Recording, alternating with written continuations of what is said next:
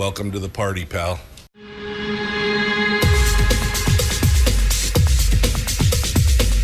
The, the Michael Dukes Show. The greed and the entitlement is astounding to me. What more could you want from a low budget radio program? This is a dumpster fire. That was just BS. It is time to get a new perspective. We know just what you need, and we've got just the cure. Open wide and prepare for a steaming hot cup of freedom. I just don't fathom it.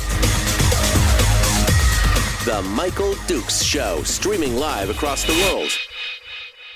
Streaming live around the world on the interwebs at michaeldukeshow.com, where you will find the uh, podcast and all the links to the various radio stations and translators and Facebook and all that stuff. And of course, also broadcasting around the state of Alaska on this your favorite radio station and or translator. Welcome to the Michael Duke Show uh, for the Tuesday edition. Tuesday edition of the show. It is the uh, the big day, the big deep dive. Uh, Tuesdays is where we get a chance to talk to Brad Keithley from Alaskans for Sustainable Budgets, who comes on board to talk with us about all things related to the state of Alaska. And we appreciate him coming on board uh, this morning and being part of it with us. We are uh, ready, ready to go. Ready, steady, Teddy. Uh, we're going to do it right now. Uh, we are uh, uh, jumping on board. We've got some headlines here that we're going to hit on first, and uh, we'll talk about some of the things that are happening around the state, and then we will uh, dive right into it with uh, Brad Keithley, who I think is going to have some um, some interesting uh, takes on things this morning. We are going to be discussing the budget as it comes out of the Senate. It's not quite passed yet. There's still some uh, wrangling to be done this morning, but a lot of interesting things happened yesterday, which we'll get into here in just a second. So we'll cover what the budget looks like. Uh, we'll then talk about whether, uh, when, when, if ever, we're going to get a long range fiscal plan in this state, and what does it mean if we don't. And then finally, we'll talk about what's happening with Pikka and Santos and the oil and gas industry and everything else in uh, the state of Alaska. Then in hour two, we're going to dive into it with our friend Chris Story, who will come in and give us our weekly life coaching lesson, our positive posit- positivity boost. That's what we're looking for today. So we're going to dive into that this morning, and we'll get things uh, we'll get things up and rolling. So first things first, I guess we need to take a look at some of the headlines. I want to talk about what happened in the Senate yesterday. But first, some other news, some interesting things, and of course, a few things that are a little tragic and terrifying. Um, right now on Kodiak, there is a hunt underway for a seven year old boy who um, he disappeared from his home on Saturday. Um, as many as 950 people turned up on Sunday to look for Sawyer uh. Um, police in Kodiak on Saturday issued an alert about an hour after he disappeared, just before noon, it was said he was last seen wearing a blue and red sweater and carrying a toy wooden sword. Now, the boy is autistic, and so he does not respond to his name, but he does respond to howling and the phrase is "come on in" and "brigadier." It also says uh, if someone says Marco, he may answer Polo, and so they are looking for this uh, young boy, and uh, I hope, I hope, I hope, I hope that uh, they're able to find him, um, and that uh, I hope that he is unharmed. But our thoughts and prayers go out to the Cipolla family as they look for young Sawyer. So uh, anything you can do if you live on Kodiak to help with that is uh, is going to be is is going to be a plus. In other news, um, the uh, the town of Homer can breathe a little easier. Um, the murder of uh, Anesha Duffy Murnane uh, looks like it may have finally been solved. On Saturdays, prosecutors charged Kirby Calderwood, a former resident of Homer who was living in Utah. They charged him with murder, kidnapping, tampering with evidence. He was arrested uh, on Monday in Ogden, Utah. They've been following hundreds of tips and interviewed numerous people, according to the Homer Police Department. And basically, the charging documents uh, say Calderwood is a violent, disturbed sexual deviant, essentially. I'm paraphrasing here, but uh, he is listed that he has a disturbing and sexually violent behavior, history of disturbing and sexually violent behavior. He apparently had raped two former people. Both have been reported, according to the ADN, to the Army at that point. I don't know why that didn't go any deeper than that, but the Army apparently knew about this. And then he, at some point, had moved to um, Homer and was working with, um, uh, he is working for a company that provided uh, supported living apartments in Homer, uh, which, of course, is uh, where Duffy lived. Uh, South Peninsula Behavioral Health Services said Calderwood worked for them between 2017 and 2019. They were already investigating Calderwood, uh, Calderwood when on April 14th, an anonymous caller left a detailed tip on the Crime Stoppers line that was very specific, named naming him and how the kidnapping, the murder, and the destruction of evidence were all committed. Turned out that the uh, caller was Calderwood's most recent partner, who had moved from Homer to Ogden, Utah, with him. Uh, this guy is a real piece of human filth. Uh, so they searched his apartment in Utah. They found the Timex watch that matched the one that Duffy had been wearing. And uh, they also found some missing person flyers for her and everything else. So it looks like, um, although she had already been declared legally dead, and uh, everyone, you know, has pretty much accepted the fact that she was dead, this has got to be a this has got to be at least a load of a, a, a bit of a relief that there is some closure on this, and I hope that they throw the book at this guy and bury him under the jail. That's just that's all I'm saying. But you know, it may all be wrong. Somebody in the chat room just said, "Well, he's innocent until proven guilty."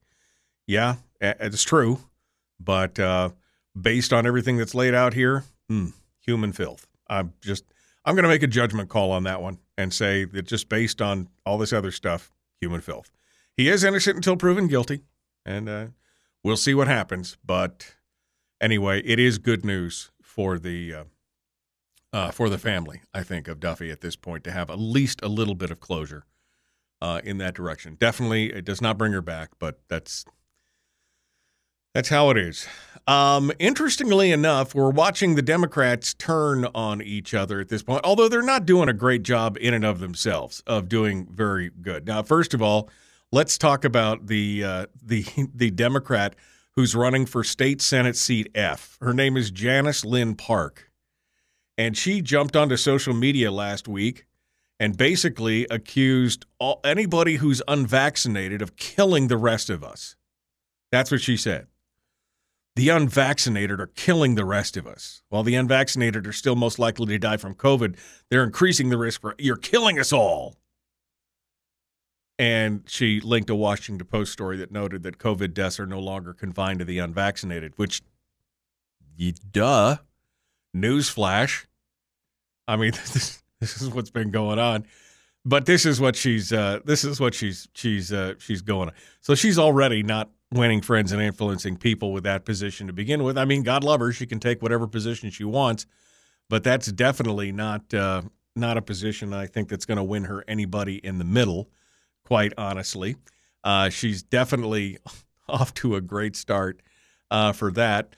Uh, so she is kind of self destructing her own campaign on top of that. But the Democrats actually pulled an interesting thing out of the playbook here. Uh, if you've been following this, uh, uh, following along with this, the Democrats have now come out both guns roaring against Al Gross. Now, this guy was, I mean, he was their darling, even though he wasn't a Democrat. He was a independent, right? I'm using air quotes for those of you who can't see. I mean, he's an independent. He uh, he, uh, he it looks like the Democrat Party is over. Here's what they posted to Twitter. this is great. She says Alaska Democrats say he's not a liberal, he's not a Democrat, and he sure as hell doesn't share your democratic values. But pandering Al Gross still has the audacity to beg for your money after saying he'd caucus with Republicans. Do you really want your money going to support the Donald Trump Sarah Palin platform? Support Democrats in the special elections for Alaskans' lone house seat. not a liberal, not a Democrat, lost to Dan Sullivan by 12.7 points, finished fourth out of fifth in election for the hometown hospital board. proven loser. They literally proven loser.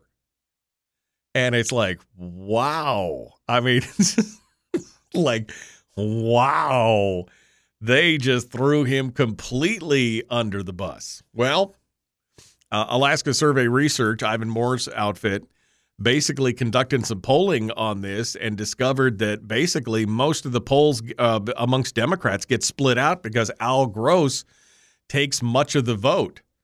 And uh, and I don't know where they say that he said he would he would caucus with Republicans. All I remember is the story where he would admit that he has left leanings and would caucus with the Democrats. But you know he's uh, he's out there, so they've just immediately thrown Al Gross under the bus.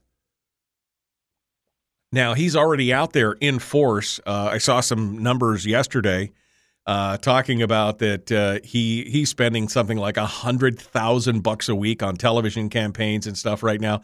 He's got the money. He's got the war chest. Uh, so it's going to be interesting. I mean, he's not going to duck out at this point. I think you're going to see. Uh, I mean, this might be the one bright lining to this whole ranked choice thing is that he splits out the Democratic vote on Don Young's seat and uh, you end up getting uh, you end up getting something. And in fact, uh, that same poll, by the way, shows that, uh, and it's the only poll so far that has been done in an actual ranked choice voting style. Um, and no matter which way you slice it, in all four of those polls, and excuse me, in all four of the races that the poll uses, it uses fictitious races and says, "Here's where your four choices are." Um, and it starts off with uh, uh, Palin, Begich, Gross, and Sweeney and then it's Palin, Begich, Gross, and Constant, and Palin, Begich, Gross, and Peltola. Uh, all of them in the long run and in the end, Begich wins in every race, with Gross taking second. So that's I think that might be part of their angst is they're like, well, wait a second, wait a second, we can't support this guy. Anyway, so I found that interesting. And finally, Yesterday must have been an amazing day on the floor, and I was not watching. It started at 7 a.m. and went till well after dinner time, apparently. But uh, when it was all said and done, the Senate voted 10 to 9 and 12 to 7 for budget amendments that have a combined $5,500 for every qualifying Alaskan. It, that is the full statutory dividend payment plus a $1,300 energy assistance check. So it's both, it's everything. It's the whole enchilada, my friends. And uh, what's interesting on this is that uh, uh, Natasha was absent yesterday, and the vote was 10 to 9. Uh, voting in favor of it was all of your favorite conservative senators. And then on top of that, you had Bill Wielechowski, Donnie Olson, and Scott Kawasaki, the three Democrats. They all voted for the full statutory PFD.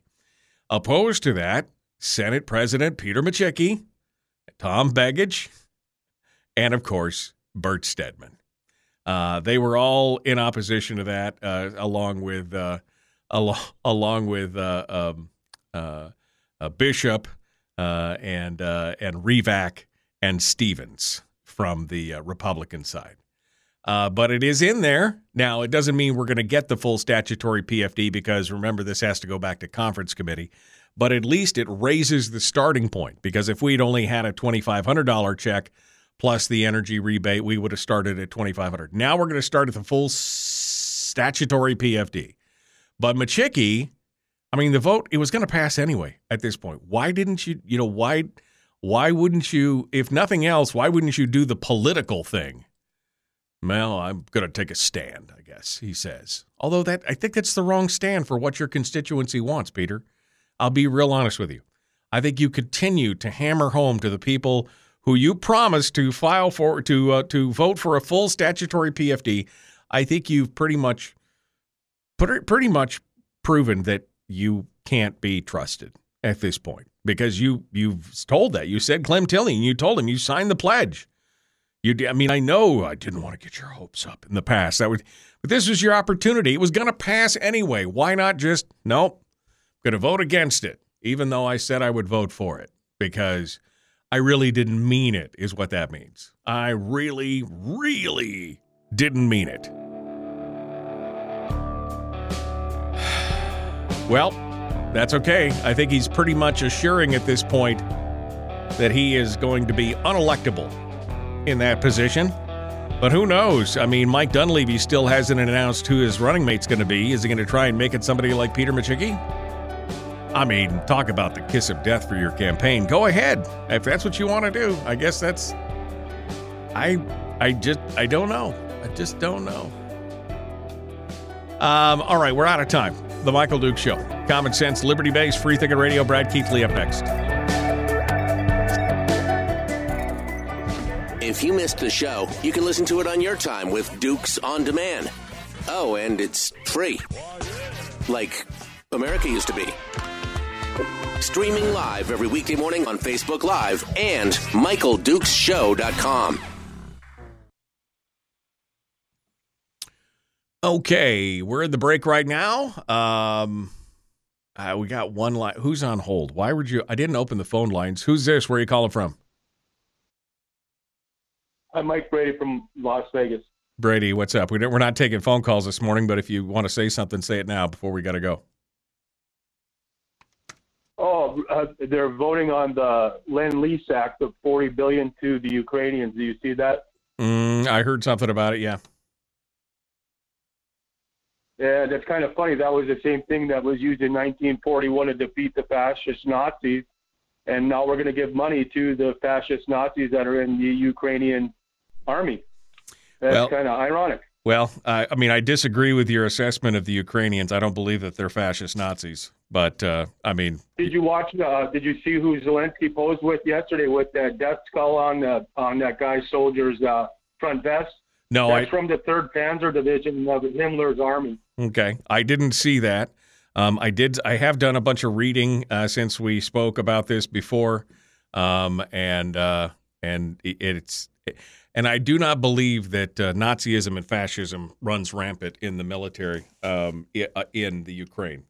Um, I think yes, there were. I think the original origins of the Azov Battalion uh, came from that, but I think it has shifted as you look at it for over the last uh, six or seven years that its uh, that its mission and its makeup has shifted. But that's just that's just me.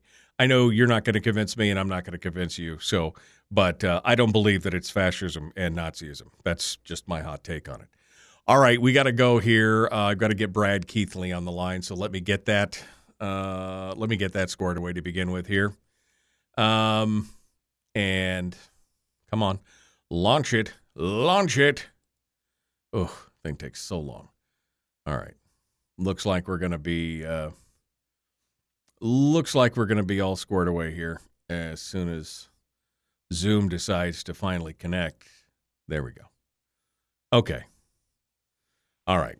Looks like we're now connected and we're waiting for Brad to hook us all up and connect us in there. So we're going to uh, we're going to do that. Uh, join with computer audio. Look at that! I joined with computer audio, and now I can hear. And now I can hear uh, uh, Brad Keithley. Good morning, my friend. How are you? Michael, I'm doing great today. How about you? Whoa, you are killing me. You are like booming here. Let me. Um, can I can I turn you down? Um, okay, there we go. Uh, I don't know if I turned. I don't know if I turned you down or not, but uh, we'll see.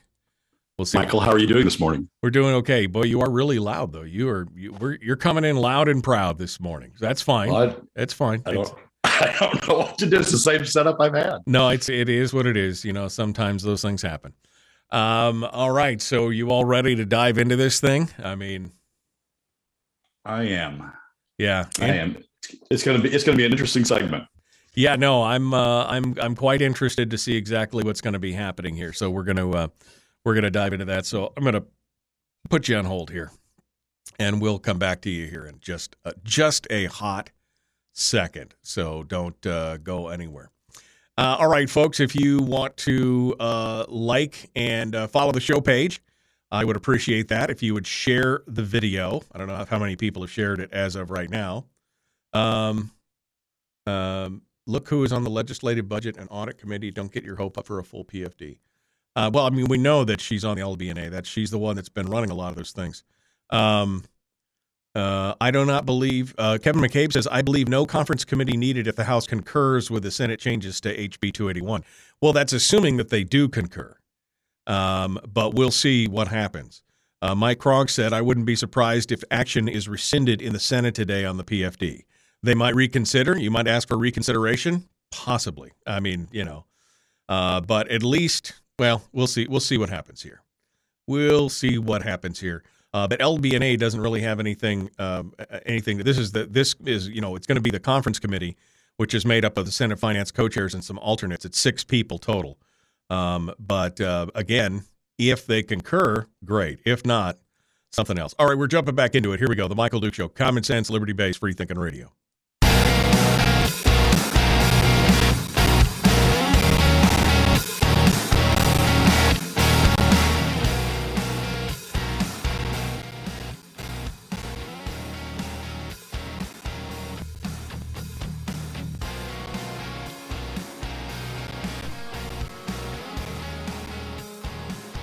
Okay. Uh, welcome back to the program, and thank you for joining us. It is the Michael Duke Show, the Tuesday edition of the program. As we continue to move forward here, Brad Keithley is our guest, Alaskans for Sustainable Budgets. He comes on board with us this morning to talk about the weekly top three, which include the big one. I think we could probably do almost the entire hour on this segment alone the big one has to do with the uh, budget that came out of Senate, uh, the Senate yesterday, with the huge marathon floor session and everything else. And the headline reads: "Full PFD, fifty five hundred dollars, uh, full PFD plus an energy rebate check." But don't start spending all that money yet. Um, it's uh, lots of stuff still to occur. Uh, Brad Keithley, our guest. Good morning, Brad. How are you? Michael, I'm doing great today. How about you? You know, doing good, doing real good. So, um, what uh, what say you um, as you watch this and look at this?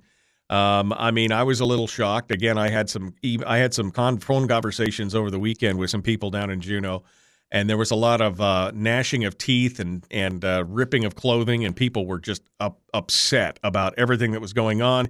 And yet, in the long run, we see this amendment by Shower come forward and getting the support of 10 out of 20. So barely a 10 to 9 vote. Um, and uh, and people are like, really? Uh, where does it go from here? So what what say you on this? Well, the actions on the PFD itself yesterday were were were good. The uh, uh, Senate, as you say, did vote ten to nine for uh, a full PFD, a full statutory PFD. It would be the first one since uh, uh, fiscal year twenty 16, which was the 2015 payment. Um, and um, and I think it I think that's a positive development. Almost everything else that went on around it, I think, is is is problematic. But but getting the full statutory PFD, I think, is a uh, is is a good step, and those who voted for it, uh, I think, ought to be applauded. The rest of it um, uh, is, I, th- I, think Roger Holland may have inadvertently had the quote of the day uh, about what was going on. His quote was uh, in response to uh, an argument from from Bert at one point about you know whatever was on the floor at the time, whatever amendment was on the floor and wasn't su- sustainable. Holland, uh, Roger Holland had this to say. He says it doesn't have to be sustainable. This budget is just for this year, and that's that's a quote I think that we've heard at some point every year since 2012, since we first started uh, going down uh, the, the, the rabbit hole of uh, of, of spending more uh, more than we have. Setting aside the PFD and looking at at overall spending, separate and apart from the PFD, uh, we are we are spending more even in this year, even in the year of of record high oil prices. We are spending more uh, than we have non PFD uh, revenues to cover. That is, if if you set aside the PFD, don't include any of the uh, of uh, of the PFD revenues uh, in support of the in support of the budget. Exclude the PFD from spending. Uh, we're spending more. The budget that that the that the Senate appears to be ready to approve, uh, based upon the votes yesterday and uh, and and more to come today, is spending more than we have non PFD revenues to pay for. And it's just I, I'm that to me is the is the headline of the story. We've got the governor proposed Um, his FY23 uh, budget, amended budget, was $4.63 billion. Uh, yesterday, uh, adding up all of the spending that Senate Finance had, had approved, adding the additional spending that got approved uh, through amendments on the floor, we're now in excess of $5.5 billion uh, UGF spending, which is roughly $900 million more, 20, uh, nearly 20% more uh, than what the, than what the governor proposed. And the real story, the real spending story, isn't even FY23. The real spending story is what's going on with the FY22 supplemental. Right, millions, uh, hundreds of millions of dollars in the supplemental budget for this year. Right. I, well, for FY22, they're they're spending an additional. The FY22 budget ended up somewhere around 4.6 billion dollars uh, enacted at the end of last legisl- legislative session. The supplemental, if you add everything that the that the Senate has thrown in, if you add what the House has proposed to throw in, the supplemental is 1.4 billion dollars on top of that of that uh, 4.6 billion dollars. It spends out all of the additional revenue that we're going to have for this fiscal year, FY22, the fiscal year we're in right now. It spends all of that out uh, uh, without saving without saving a dime of it on on on a wide variety of things. So I think the story of yesterday, I mean, from from the standpoint of the PFD, it's a good story. From the standpoint of everything else, it's a horrible story. And and it goes on both sides of the aisle. I mean, we even had one amendment yesterday after after the after the FY22 supplemental does back pay on uh, on on the the the uh, school bonding on paying off a uh, uh, right. what, what, school what indebtedness state school, bonding, school bonding yep. School bonding debt. After it adds additional money uh, on top of on top of the education budget another 60 some odd million dollars on top of the education budget that was passed in the house. They tried to remove it in the senate. The senate voted to retain it yesterday. After all of that, one of the amendments was to add another $600,000 in spending to pay for diving boards for one of the Anchorage for one of the Anchorage schools. And that passed. Yeah, I mean, we're we're just we the, the story of this year is is in part the PFD, but the real story of this year from the standpoint of fiscal sustainability is they can't help themselves. They can't stop themselves.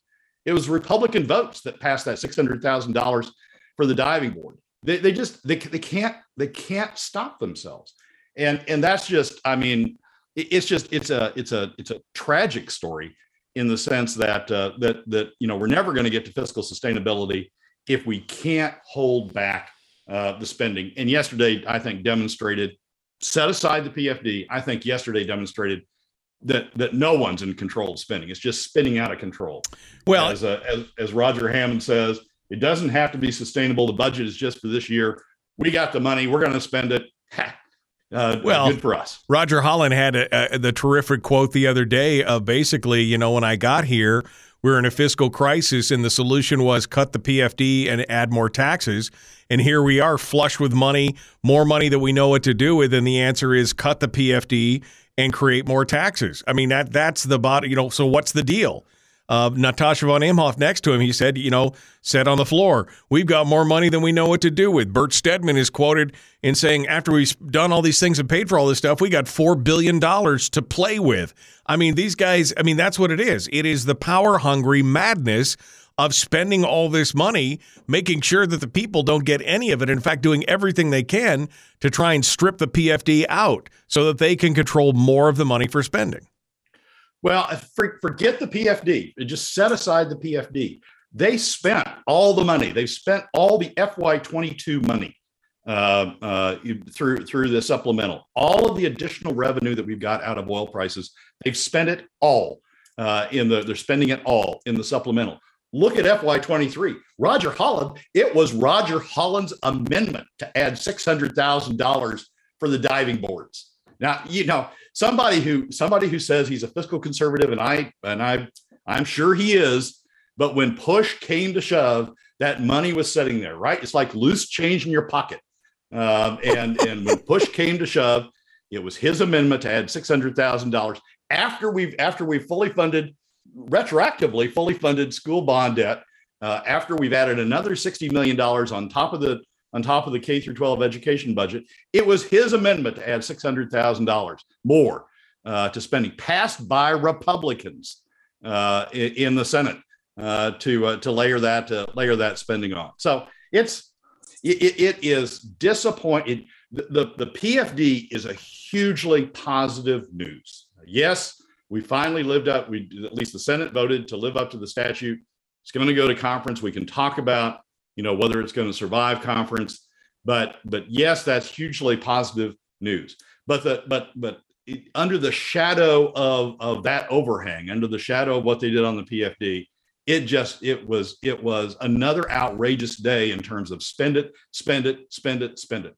Mike shower proposed a bunch of, of, of budget cuts. I mean in total they maybe amounted to $5 million maybe $10 million right. There were a bunch of minor budget cuts but Shower at the same time proposed amendments that would have, you know, funded the Mat-Su rail extension. We don't have the money for that. We don't have the non PFD money for that. Fortunately, that one was defeated, but but you you still end up with the six hundred thousand diving board, the dollar uh, diving boards. It's just it's a very disappointing. It, it's a it's a great day on the PFD side.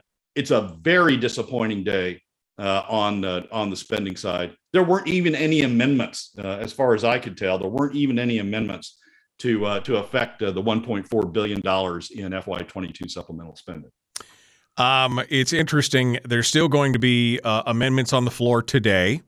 Um, they considered 50 amendments yesterday, and they're going to discuss two additional amendments to the budget this morning before voting on whether to pass the budget. And then in the chat room, uh, Representative Mike Cronk said he wouldn't be surprised if action is uh, if there's an action to rescind in the Senate today on the PFD. What's your take on on all that right now? There may be. Um, you've got um, Bill Wielechowski and Scott uh, Kawasaki were critical votes uh, on the full PFD. It was a 10 to 9 vote. Uh, any vote changing would be problematic. Uh, I've seen a lot of posts. I've I've heard a lot of chatter uh, uh, criticizing Kawasaki and Wielechowski for that vote. I don't think Wielechowski changes. I doubt Kawasaki changes. Uh, but uh, but you know, and Donnie Olson was the other. It was seven Republicans, uh, three Democrats. Donnie Olson's the other one. I doubt Donnie changes, uh, but but there may be pressure to do that.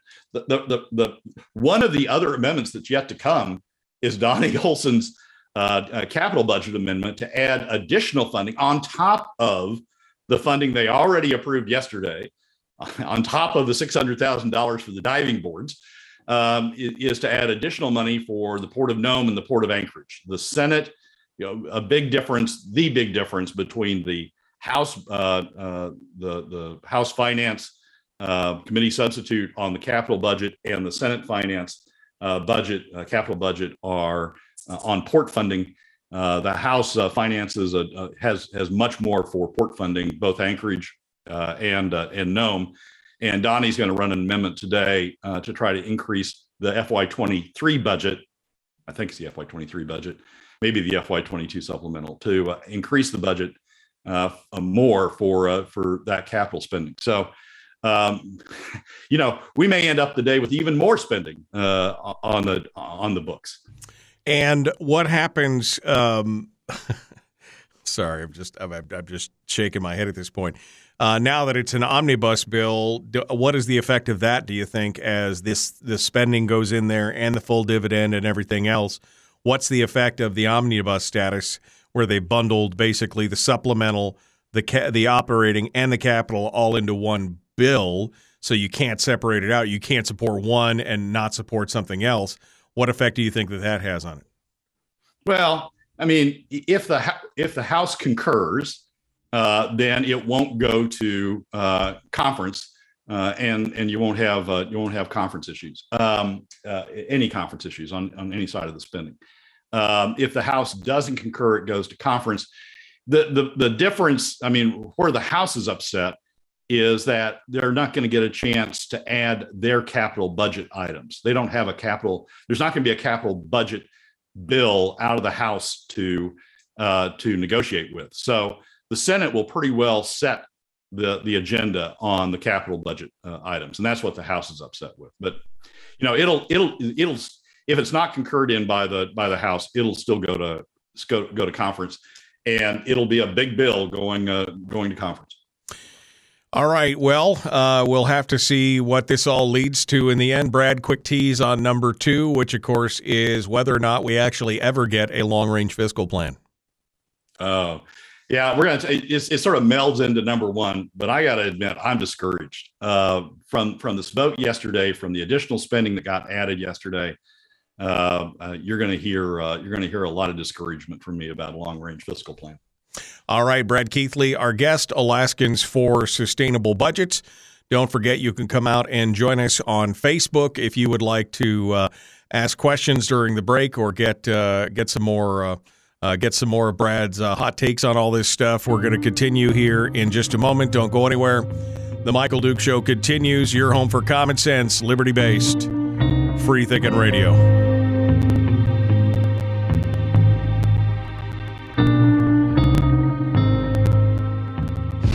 If you missed the show, you can listen to it on your time with Dukes on Demand. Oh, and it's free. Like America used to be. Streaming live every weekday morning on Facebook Live and MichaelDukesShow.com.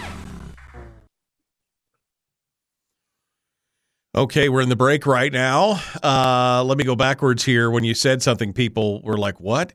Um, uh, Rick says, "Excuse me, did you say thank God that was defeated? That was a discussion on finishing the rail spur uh, in the Mat-Su. I mean, this is part of the capital infrastructure, and doing that, there would be a huge return on investment because it would allow for more things to go straight to the interior."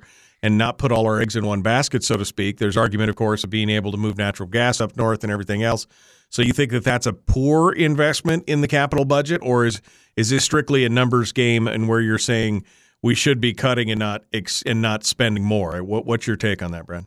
Oh, it's a, it's a numbers game, Michael. I mean, we, we've added so much spending to this point that that you know, a shower didn't propose. If shower came in or anybody came in and said, "Look, instead of funding this, I, I, I want to fund this. I want to replace this program." You know, for example, the the the forward funding in oil and gas tax credits that uh, that's that's now embedded in the FY22 supplemental budget instead of instead of that i want to fund this. Um, and and that would be you know that'd be fine. Let's let's have a debate about whether what's better for the state funding this or funding that. We just can't fund everything. And the way shower did it yesterday was to layer on uh, the Mat-Su rail extension on top of everything else. Instead of instead of saying i want to replace this or i want to pay for it i want to pay for it in this fashion he just layered it on top of everything else. And we just we can't afford it uh, by the way, return on investment, you know, I chuckle every time somebody says that. There is no return to the state on this investment, right? There are no taxes. There are no revenues that are going to come back to the state on it. It is it is a, a funding of private sector gain by public sec by by public sector spending. Um, and and yes, there's a return, but the return doesn't come to the state. It doesn't come to the investor. It goes it goes to to private sector. So it's it, it, it's it's hard to argue. It's hard to ever convince me and others that that you know we're talking about great returns from from any of these capital spending. But but in in in particular with respect to the way it played out yesterday, it's the incremental nature of yeah, let's spend all that and then let's spend this more. We don't have it.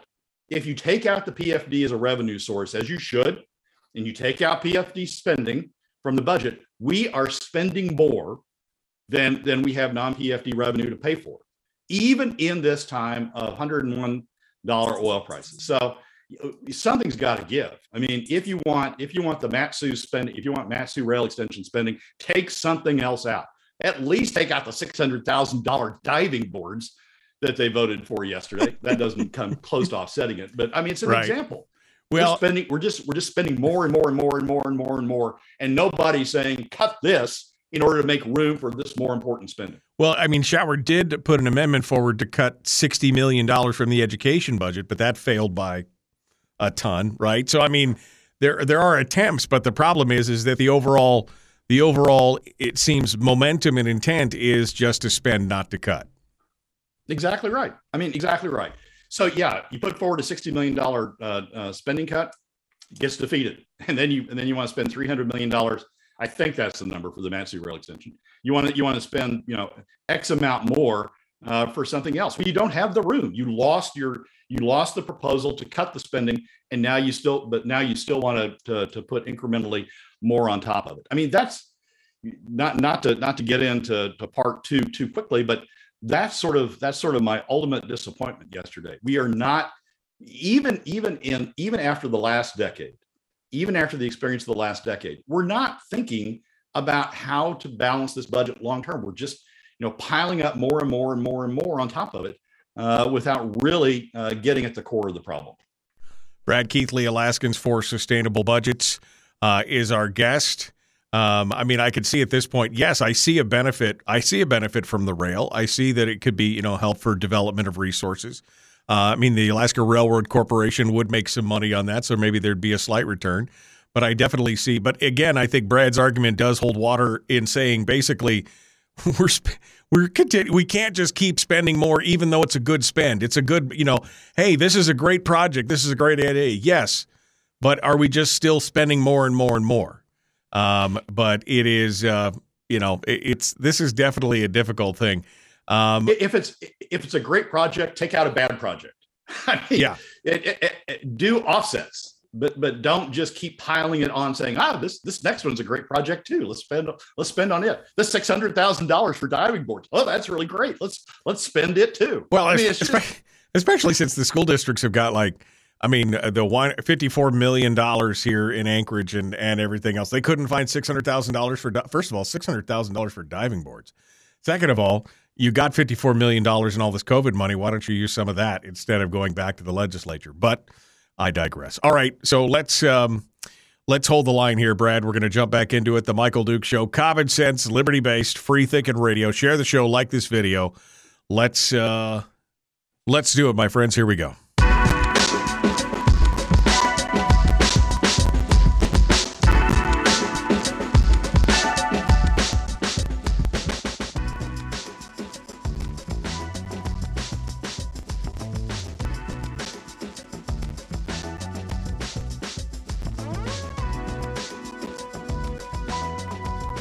All right. Uh, we got uh, Brad Keithley in the uh, on the phone with us via Zoom. I guess not on the phone, but via joining us via Zoom today. Uh, so you can always come into the chat room and hang out with us there if you'd like. Meanwhile, we're working on the weekly top three. We just finished up with the number one, which was the budget. Which uh, I think the answer, basically, the reaction is it's totally out of control. Uh, even if you set aside the PFD, it's still out of control. Um, but uh, Brad, we wanted to talk about a fiscal long-term fiscal plan, which you said tied nicely into number one. Are we going to get one? If we're ever going to have one, what's uh, you you said you were go, you're discouraged, disgruntled, dauber down. Tell us what's happening here uh, with your thoughts on the on the fiscal plan. Let, let me say one thing first. I, I don't think the PFD is out of control. I, I think, no, no. I think we are talking about the budget outside of the PFD, but yeah, right, right. I think the PFD I mean, I, I divide the way we used to before before we started mashing these two together in the middle in the mid 20 teens in order to create more revenue for the state to spend. I, I, I continue to think about the PFD as a separate separate part of the budget, uh, uh, paid for by designated funds that come out of the, the permanent fund earnings reserve, paid in accordance with the statute. And I think that I don't think that's out of control. I think maybe that's finally back in control because uh, because the Senate proposal is to uh, is to comply with the statute. At least as of last night, the Senate proposal is uh, is to comply with the statute. It's the what I really want people to focus on. It's the rest of spending, the rest of the budget that continues to be out of control. We are spending more, even now, even with hundred dollar oil. We are spending more uh, than we have non PFD revenues uh, to pay for. Uh, we are we are in deficit spend. If you take the PFD out of the picture, take PFD revenues, uh, revenues to pay for the PFD out of the picture, take PFD spending out of the issue. We are pay we are spending more than we have non PFD uh, revenues to pay for, and I think that's just I, I, I think that is I think that is the headline of of yesterday's story. You want to spend all this, you're going to need you're going to need revenues uh, to pay for it um, and that's and that's that's con- that that continues to be uh, uh, where we be where, where we are. in, in terms of in terms of you know how this affects your thinking on a long-term fiscal plan, this year was the perfect year to transition to a long-term fiscal plan. This year was the perfect year to say, look, we got high revenues this year. Uh, we can fix our long-term uh, fiscal plan without without uh, uh a lot of short-term pain. We can we can look at our long-term budget and say, yes, we've got revenues now, uh, but we're still, when you look at the long-term, uh, we are still short of revenues as oil prices go down. again, as the futures market tells us they're going to, we, we've got we have deficits that show back up in future years. We can set up a structure now to deal with it in a in a in a mature calm manner because we're not in the middle of a crisis right this second. We've put ourselves back in a crisis by all the spending but you could have said we're not in a in a crisis this second. So we can set up a structure to deal with uh, deal with the long term uh, without having to you know mash it down on people right now without being in a crisis mode right now. We haven't even come close to doing that. And if we can't do it in a year like this when we when we have uh, revenues and we have we can see the long-term outlook. We can see oil prices declining as the futures market tells us they're going to. Uh, if we can't do it in a year where we have all this information and we have all of uh, all of these uh, revenues uh, current revenues coming from current high oil prices if we can't set up a long-term fiscal plan in a situation like this i don't know when we're ever going to do it. We've demonstrated we can't do it we demonstrated throughout the 20 teens we couldn't do it when we were in crisis mode. We just started grabbing PFD revenues, just right, started right. diverting PFD revenues. Right. And, and now we're in a situation where we don't have to grab PFD revenues, where we can we can comply with the statute and we can set up a long-term fiscal plan to deal with the situation that's evolving out there. We have to keep spending down, but we, we can set it up and, and, and we and we haven't done it now. So, you know, it's it's a little discouraging in terms of thinking about when we're ever going to get to a long-term fiscal plan. We can't do it when we're we, we've, we've demonstrated we can't do it when we're in crisis mode. Now we can't. Now we've demonstrated we can't do it when we're in flush mode. I don't know when when the circumstances ever develop again to give us the opportunity to develop a long-term plan. Do you think? Well, I mean, I guess it comes back to what we were talking about yesterday with Roger Holland. We've changed out two thirds of the legislature in the last five years, and yet we've got the same handful of players, five, six, seven people who are you know, been there for years, been there for decades. Some of them, uh, they're in control of the of the leadership of these different bodies.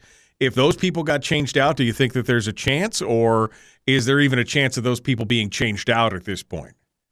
Michael, I would, I would, I would have said before yesterday's votes, I would have said, yeah, there's a chance because we got some good rock rib solid uh, fiscal conservatives uh, in the Senate that are uh, that are going to vote the right way and they're going to do the right thing. And if they if we can just get more of those uh, and then combine them with Wielechowski and Donnie and uh, and and Kawasaki over on the Democrat side on the PFD issue, if we can just get more of those, we can get this back under control. But it was the Republicans who passed the six hundred thousand dollars for. Uh, for uh, uh, the uh, the the Anchorage School District diving boards, it's the Republicans who who didn't make the amendments to, to, to reduce uh, FY22 supplemental spending. It's the Republicans who didn't make the amendments to uh, to reduce FY23 spending. So it's I it's the it's the and it was the solid conservative. I mean, you look at that vote on the six hundred thousand dollars for the diving board. That tells you right there that that Republicans even even the conservative Republicans can't get themselves under control. This so this is very reminiscent of the uh, of the vetoes by Dunleavy, and then the Republicans in the House uh, basically saying, "Oh, yeah, that's the vetoes are all except for this one. This is in my backyard. We can't do that one. We can't do." I mean, we saw the same kind of thing happen in the House minority, even where they had the chance to hold the line on things like you know reverse sweep and timing and and and everything else, and yet even some of them caved on these uh, on these same type of uh, uh, same type of issues where it was something in their district or something like that where they're all about cuts and fiscal conservancy unless it affects their districts directly. Yeah, exactly right, Michael. I and and as I say, it sort of creates a sense of despair about getting to a long-term fiscal plan. Yeah, yeah, people talk a good game people talk a good game about yes i'm going to do that. Yes i'm going to do that. Yes i'm going to hold the line here. Yes i'm going to i'm going to hold the line there. And then you get to these floor votes you get to these amendments, you get to the six hundred thousand dollars for the diving boards, and by gosh, you know, all of those good intentions go out the window, and the votes then pile on on top of additional spending, and the amendments aren't there to reduce uh, spending other places, and then you know the FY22 supplemental gets stuffed. It's they talk a good game, and and if you believe the talk, you believe it's possible to to achieve uh, uh, a conservative long-term fiscal plan, but the votes are telling a different story. When when it comes time, when the rubber meets the road in terms of the votes on the floor, uh, those votes are telling a different story. Brad Keithley is our guest. Alaskans for Sustainable Budgets. Brad, we got about we got about a minute here, so I'm just going to let you. Uh, I'll let you off the chain on this, and if you want to wrap up on this, and then anything you want to tease, uh, uh, we'd love to hear it. Well, I just uh, I, I, we need a long-term fiscal plan. I think that I think the the fiscal policy study group outlined a great one. Uh, I think House Ways and Means is at fault for not taking it up and not pressing it forward. That's what they were there to do. They were there to come up with a long term plan, and they came up with another one that was just dependent on cutting the PFD more and more and more.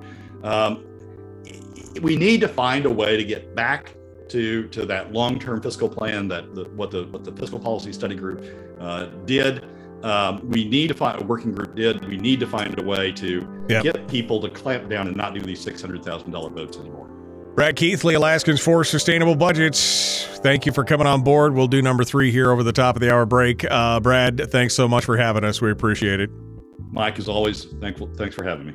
Folks, we got more coming up. Chris Story in hour two. Dead ahead, The Michael Duke Show, Common Sense Radio.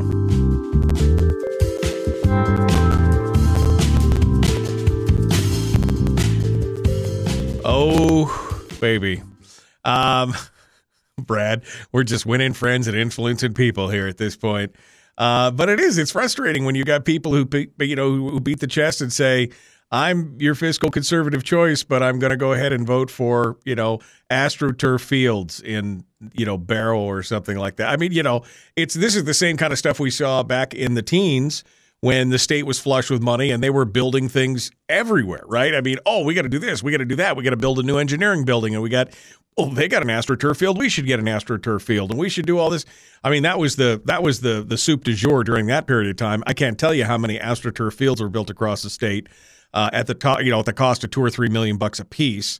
Uh, some of the communities built them on their own. Good for them. I'm, I'm happy for that. But a lot of them were like, oh, we need state money to do that. I remember the Fairbanks North Star Borough was that way. They wanted to build uh, two or three. I mean, at some point, I'm just like, you guys are insane. Insane. Absolutely crazy.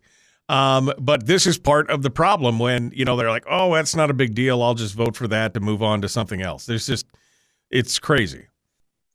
It is, Michael, and and and you're exactly right. This the, the diving boards is is is exactly the parallel example to to those AstroTurf football fields that I went on and on and on and on about for years and years and years. I mean, you got to stop, folks. You got to stop spending, um, it, or else you got to pay for it. And and the problem is we've got a legislature, even the Republicans, we've got a legislature that thinks they can spend and they and and somebody and, and somebody else is going to pay for it. I tell you who's going to pay for it in the long term. It's going to be additional PFD cuts. I mean, the part we didn't get to out of out of the second part was, was is is what's the prospect for a long-term fiscal plan and what happens if we don't get to a long-term fiscal plan right the answer is we're going to hit pfd cuts right oil prices are going back down look at the futures market spending is going up. Look at the inflation rates. Yep. I mean, we we are not. This is sort of a sweet spot for a couple of years, maybe. Uh, but we start oil prices start going back down after that. When you look at the futures market, spending start spending goes up. When you look at the uh, at inflation rates, we we are facing still facing difficult choices in the years ahead. And rather than deal with those, rather than set up a structure now when we're flush, when we got the ability, when we got the time, when we're not in crisis mode, rather than set up uh, a structure to deal with that, we're we're just you know we're blowing it. And, right. and so what happens when we get back to those years when oil prices go back down, when spending is being driven up by inflation? What happens? PFD is going to be cut again. Right. And and and well, we get we the didn't set we didn't set up substitute revenues. We didn't set up more strictures on spending, the PFD is going to be cut again. Right. Well, we end up with the ultimate degradation of the PFD to where it basically is all consumed. I mean, it, that's that's really the law. Without a fiscal plan, and especially without constitutionalizing the PFD and taking that argument off the table and putting that money out of reach, they'll continue to draw from that pot of money as long as it's there until it's gone, and then they'll be like, well, now we need taxes. I mean, this is the same thing Roger Holland was saying, right? I mean, it was the same thing. PFD t- cuts and taxes when we're when we're when we're hurting, but when we're flush, it's PFD cuts and ta- that is the answer. PFD cuts and taxes because they want to spend more, and that includes the six hundred thousand dollars for the for the diving boards, which was a Roger Holland amendment. I know I mean, exactly. I mean, that's the that's the irony of all this, right?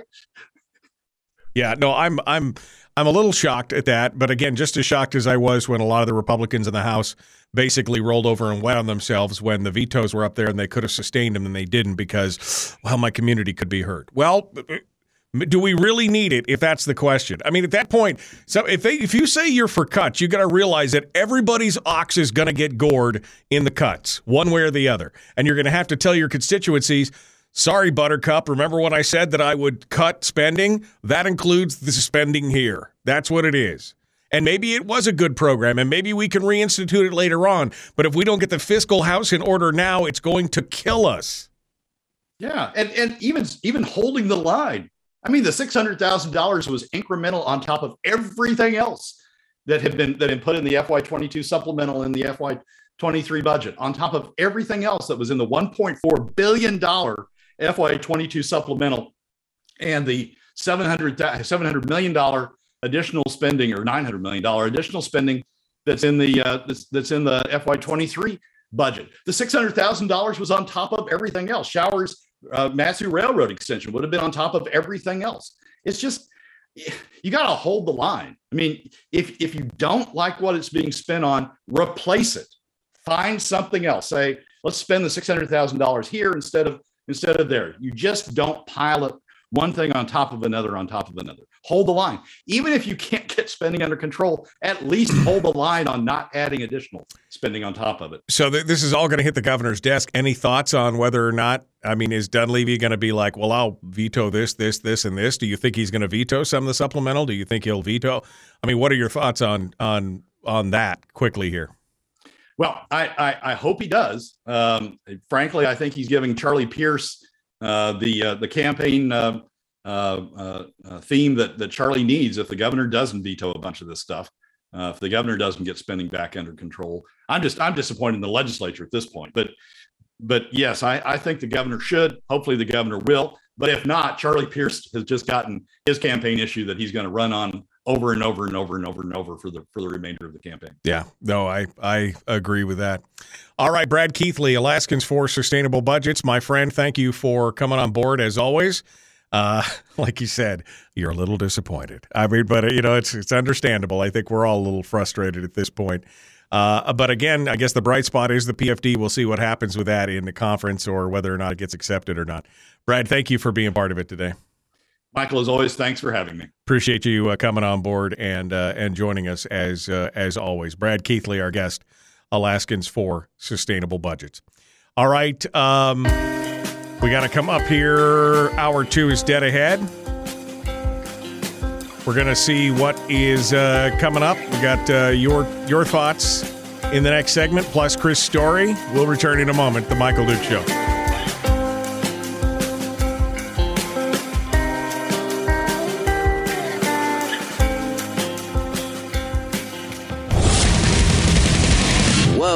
Buddy, put that thing back in its holster. We haven't gone anywhere. I don't understand. Check out the Michael Dukes MichaelDukesShow.com for information on how to get access to the podcast. Welcome to the party, pal.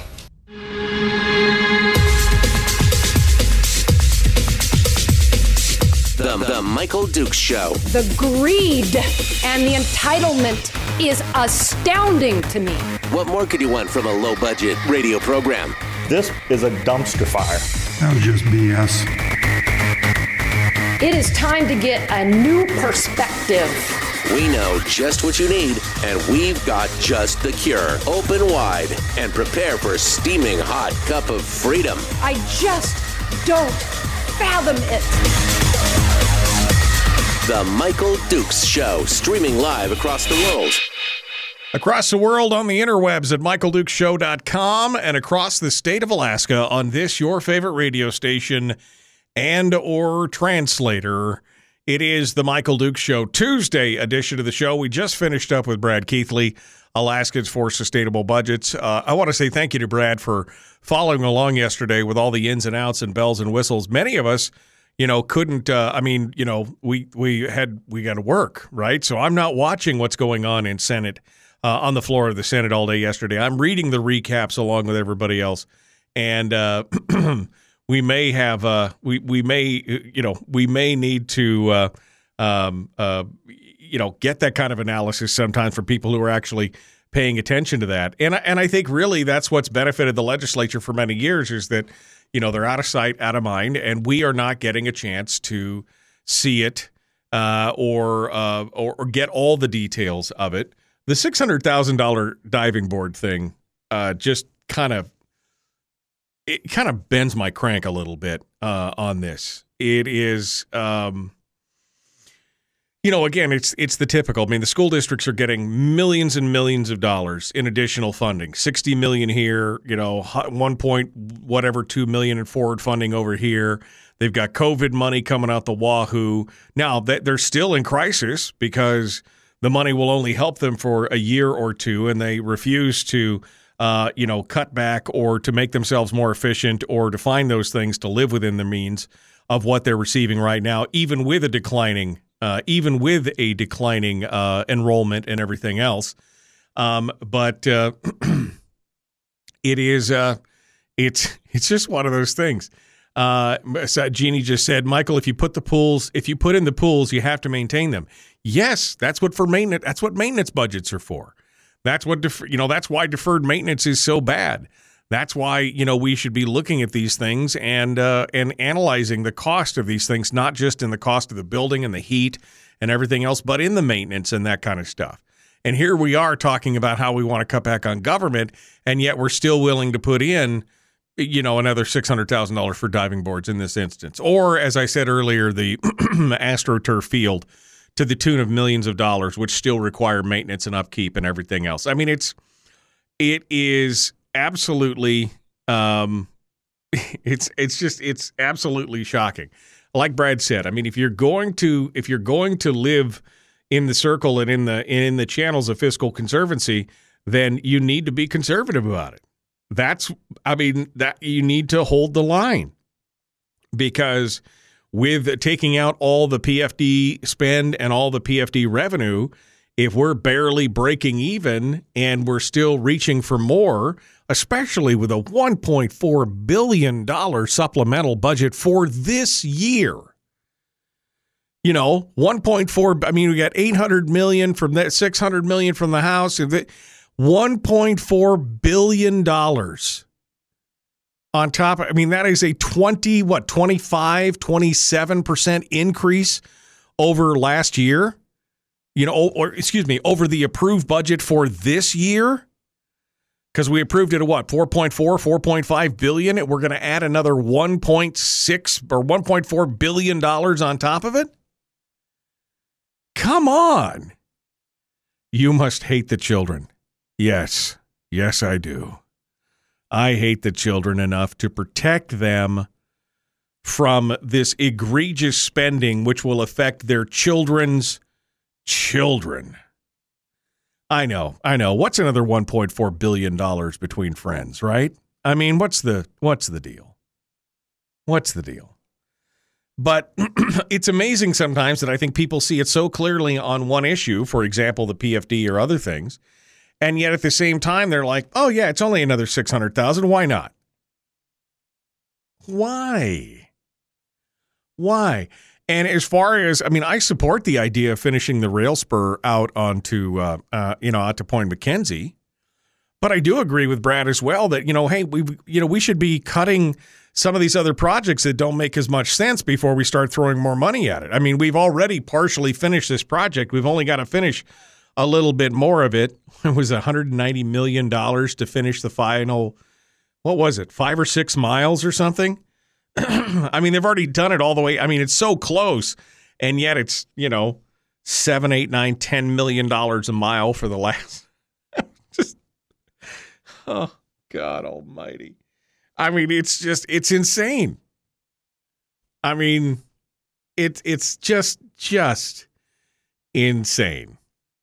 Um, the reason there's a lot of angst about the 600k is there isn't any basis for the separate appropriation. I mean.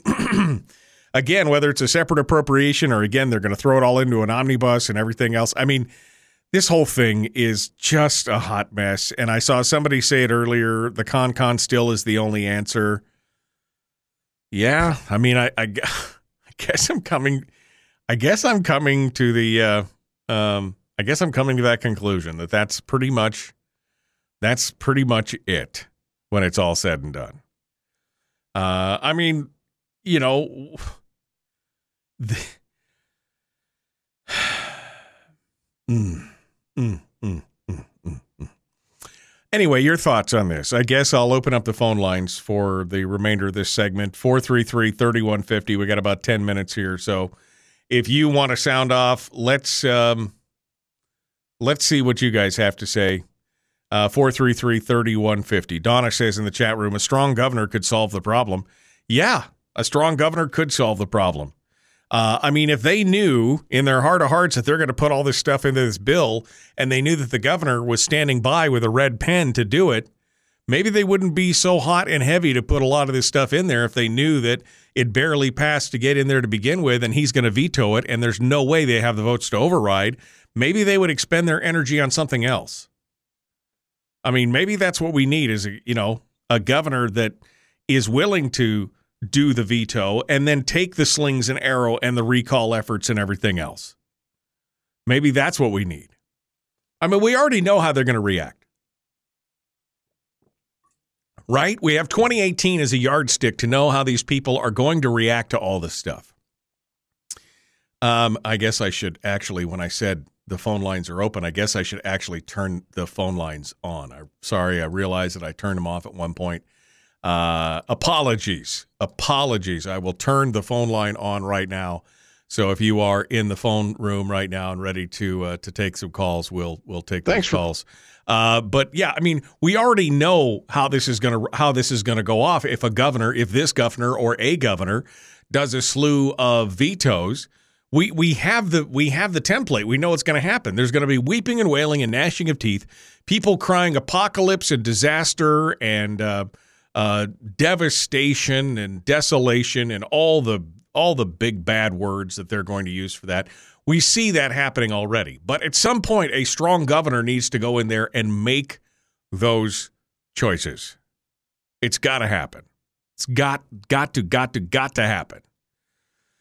All right, let's um, let's go over to the uh, phone lines here and see what you have to say. We got about uh, five six minutes here. Uh, we'll go over here. Good morning. Who's this? Where are you calling from? Hey, this is Craig in Fairbanks, Mike. Hello, Craig. What's happening, my friend? Oh, hey, I just wanted to. I, am I'm, I'm glad you're talking about this, and I'm hoping the governor. I think he will cut some of this, some of this stuff. But one thing that's out there is this: uh, the governor's navigability uh, designation bill, where he, where he uh, has designated uh, hundreds of rivers navigable that are obviously navigable. That the feds are, you know, they want to study one at a time for the next 60 years literally with a million dollars a river is what it's been costing.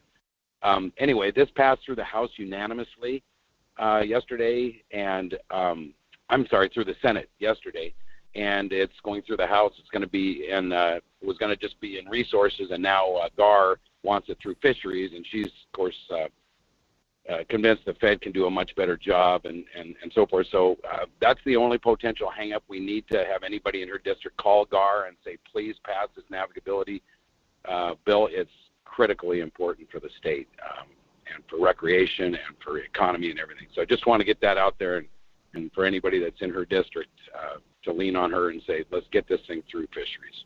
All right. Well, thank you, Craig. I appreciate you calling in this morning. Thanks. Uh, thanks for sounding off uh, on this. I appreciate it.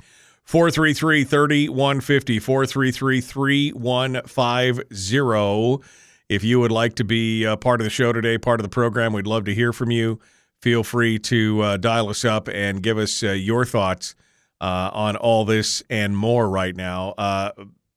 Look, I hope that the governor does veto some of this stuff. Um, I don't know how much he's going to. Uh, again, because remember he got his he got it he got smacked down the last time. So there may be a few things, but I don't think it will be nearly enough, especially since it's election year and he wants to be, you know, he wants to be liked by all. He probably is not going to veto a whole lot, although really he should be vetoing a big portion of this, especially the supplemental and uh, some of the forward funding and some of this other ridiculous stuff that's going on. That those monies could be better spent, you know, either in in different projects or in basically paying back the CBR. I mean, we still owe the CBR. I will remind everybody, we still owe the CBR ten billion dollars, and I mean ten billion dollars that were constitutionally mandated to have in there, and yet they want to spend every dollar and then some. I mean, woof, woof.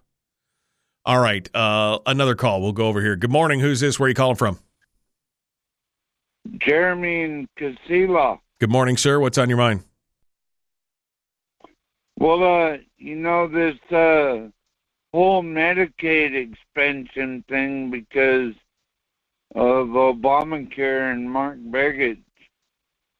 Um, Bill Walker, Bill Walker expanded it by executive fiat. I mean, there's your eight hundred million bucks right there. Uh, there is a big mean- chunk of it there. Yeah, absolutely. It, i if he can expand it by executive fiat, then why can't uh, Governor Dunleavy? Well, partially Like because suspend partially, partially because we've already accepted federal money for it, and once you accept that federal money and start uh, and grow that constituency for that need, you got to now justify to the federal government why you're going to shut it down.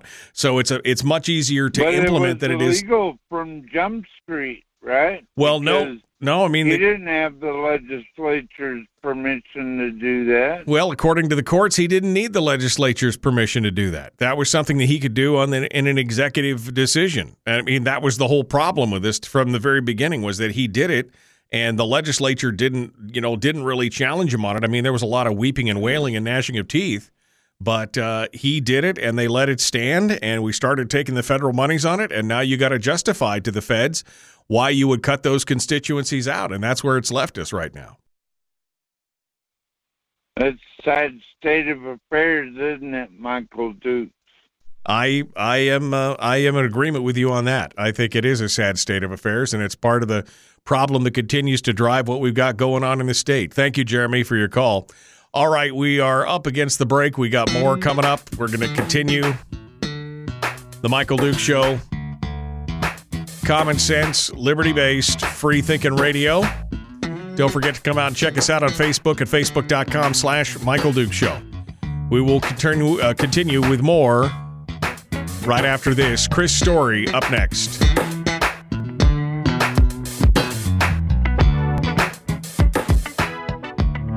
We're broadcasting live through a series of tubes. allowing all of these uh, entities to provide streaming stuff uh, going on on the, on the, the internet. Well, it's kind of hard to explain. Sorry. Streaming live every weekday morning on Facebook Live and MichaelDukesShow.com. Donna Arduin just said, Great question. I told the Attorney General I wanted to unilaterally reverse the Medicaid expansion and was told the legislature ratified the expansion after the fact. Did they? I don't remember that. Did, is that what happened? Because that was that was after the session had ended. Did they then ratify it the next year? Because I don't remember. I guess I don't. I don't remember that. Huh. But I mean, I do know that getting out of those federal programs is much easier than getting in. Getting in is one thing. Getting in's pretty easy, but once they create that constituency, then you have to prove to the federal government that uh, you have cause or there's a reason or you can justify in some way um, uh, backing out of those programs once you've created that constituency for them. Okay. Um, let's see here. Let me get this get this all put squared away. I closed. Come on, the heck, man, lost my lost my window for a second there. Okay, let's uh, let's get this uh, get this going and get on board. Uh, 433-3150 uh, is the phone number, but we're gonna I guess we'll hold up on the lines here since Chris is going to be joining us. Um, I watched him the other day. One man can only garner the cooperation of others. He can't do it alone. Um, let's see. And he a strong. He and Edie has Edie by his side, along with the lovely first lady. Um, uh, he's talking about talking about uh, Charlie Pierce there. Uh, Dunleavy isn't the right person for governor. He has no integrity. I don't know about integrity, but he certainly has no backbone and no vote whipping ability. Yeah, that's. I mean, I, I would integrity. I guess is I guess tenacity. Maybe is the word thing you're looking for, not integrity. I wouldn't say integrity. I would say more uh, the the tenaciousness that's needed in something like that. Uh, Jimmy says, "I'm not against Medicare. I'm gonna need to tap that myself in the coming years." This was the Medicaid expansion, not the Medicare expansion. It was a Medicaid expansion that basically took all. It basically took every optional program that Medicaid had available. Um, I'm just scrolling backwards here. Dunleavy should know that trying to please everyone all the time means pleasing everyone none of the time. Yup. Yup. How about everyone type on the chat here what you suggest using the 600K for instead of diving board? Fixing our potholes or fixing our elections is the two answers that Shana got out of that one. 600,000 bucks, huh?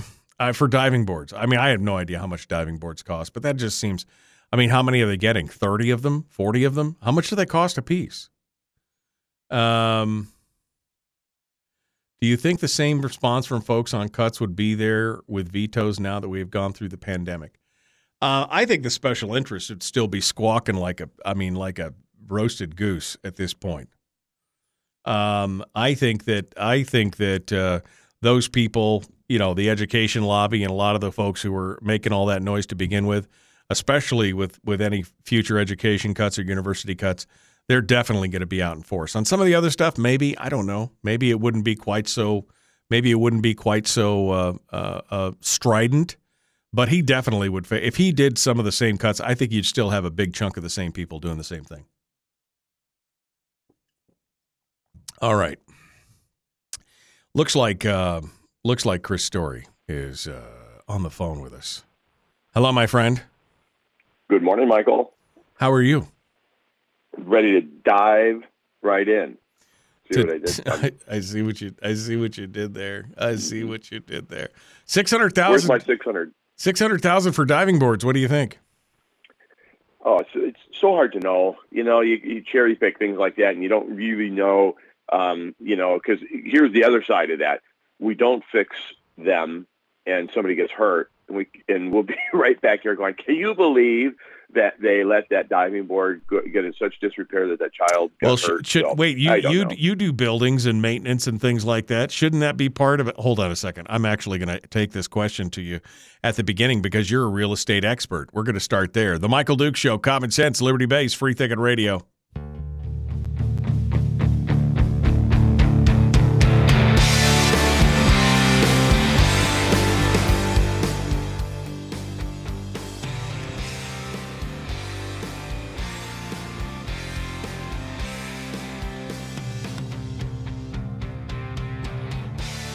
All right, welcome back to the program. It is the Michael Duke Show, Tuesday edition of the show. Chris Story uh, joins us normally for our weekly pick me up, which we're going to get to. But right when I took him on the phone here, I asked him the question because obviously the six hundred thousand dollars for diving boards is uh, is like the hot button for today, anyway.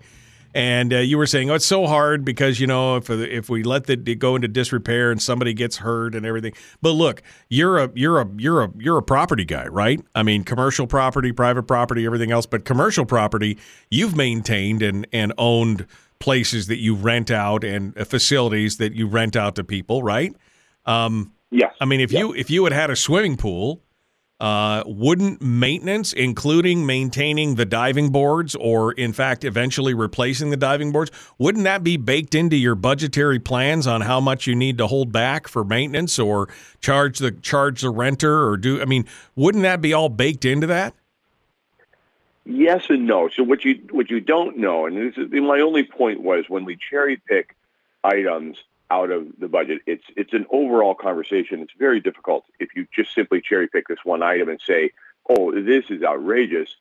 Maybe it is. I'm not saying it isn't outrageous, but what I'm saying is there's probably there's things that we don't know. And I guess my my larger point was, wow, the pitchforks would really come out if somebody got hurt because of a, a, lack of repair or something. But I guess the question is this is it cheaper? And I would need to know this if I was in the legislature looking at the budget. I'd need to know is it actually less expensive to replace them than what it may be costing for maintenance every year? that could be a problem. Like maybe it's costing us. You don't know what is it costing us per year around all these school districts to actually maintain these these, these pools and and and their associated diving boards and so forth. And hey, safety matters. So maybe it's actually in the end going to be less expensive to simply replace them at 600k than it is to to go on updating and maintaining them and so on. So I have no idea. But here's where I have a problem is if we're double dipping. If we're actually taking huge budgetary items like this and Christmas treeing them onto an already bloated billion plus dollar budget, multi billion dollar budget, and taking depreciation, because we set aside money every year within boroughs and cities and so forth. They take in dep- depreciation funds. Oh, we have to take this portion of the tax revenues we, we earn and set it over aside for depreciation. Are we not utilizing those depreciation funds well? So if we're on the one hand uh, absconding with huge amounts from the public coffers to replace an item that you've also been taking from the your revenues and putting them into a depreciation fund. Why aren't you using that account? So that's what I would want to know. Where have these buildings fallen into disrepair such that the depreciation isn't being used? If you're going to take depreciation funds, you better use them and actually maintain the property. That's what it's for. So if they're double dipping, I have a problem with that. If, however, it's been determined that it's actually less expensive to just simply replace them all, bring them all up to today's standards, maybe they're 30, 40, 50 years old, I have no sure. idea.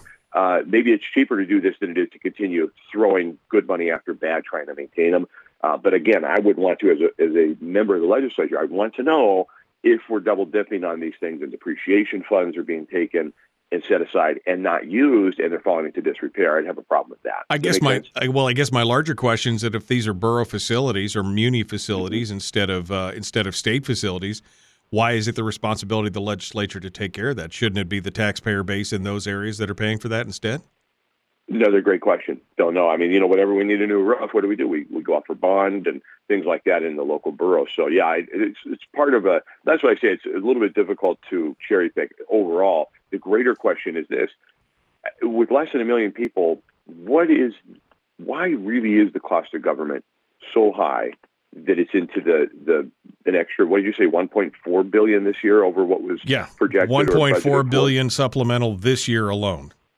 Right. I mean it's just shocking and yet i defy you to find an open public restroom this winter on the highway. There there might be one or two but you know so where's and obviously that's just a little hot button issue for myself because when you make that that trip and and you find um they're not open. You think, hmm, I know we're spending billions of dollars, uh, but yeah, it's it's tough. I don't envy the people that are in those positions because they can almost. You you were talking about, you know, one of your listeners saying something about pleasing everybody all the time. You, just can't do it. it. When you start coming after, when my ox is being gored, come on, don't do that. Don't cut this part of the budget, but you should cut that piece. I don't envy what our neighbors, and they are neighbors. It's easy to put sort of this amorphous face upon them in Juneau, but really it's our neighbors that we send down there with a very difficult task. And I do think there needs to be accountability, obviously, and when they come home for town halls or we're communicating with them, we treat them like neighbors and hold them accountable for these kinds of budget ideas and, and items and so forth. But it's a it's a much it's like unraveling a tumor from somebody's spine. It's very difficult to know where to start so that you don't lose the patient. And so ultimately, if they cut everything, you know, too too drastically, it's going to affect our lifestyle. But surely, we're eating too much.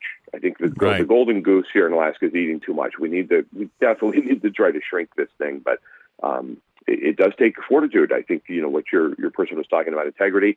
I say it takes the fortitude and the willingness to be a Ron DeSantis type that says, "Hey, I may not come back next year. You may not like what I do, but by God, I'm going to do what I think is right.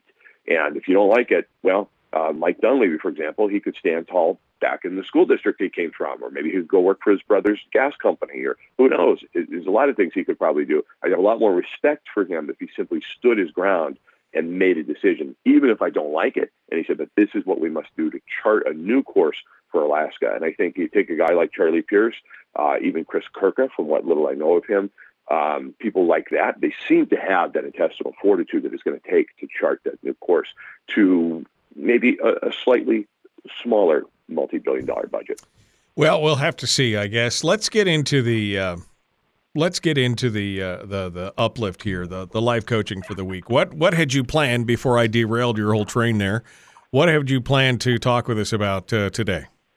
Well, you know, as per usual, it's not um, it's not that you've completely taken me off track. Just a different track, but it's very similar. In fact, that it's. I just wanted to share the master key of uh, to riches, and so here we are talking about a very rich state, and I think we we all have this master key available to us. Napoleon Hill actually wrote the book called The Master Key to Riches, and I picked it up a number of years ago. At ironically, a, a little bookstore uh, in Florida called the Curmudgeon Bookstore. It was a great little hole in the wall uh, used bookstore, and eh, I loved it. But anyway, I picked this book up many, many years ago there, and I think the master key to riches could answer the very question you started this segment with, which is, you know, the the budget item. So here's the master key to all riches.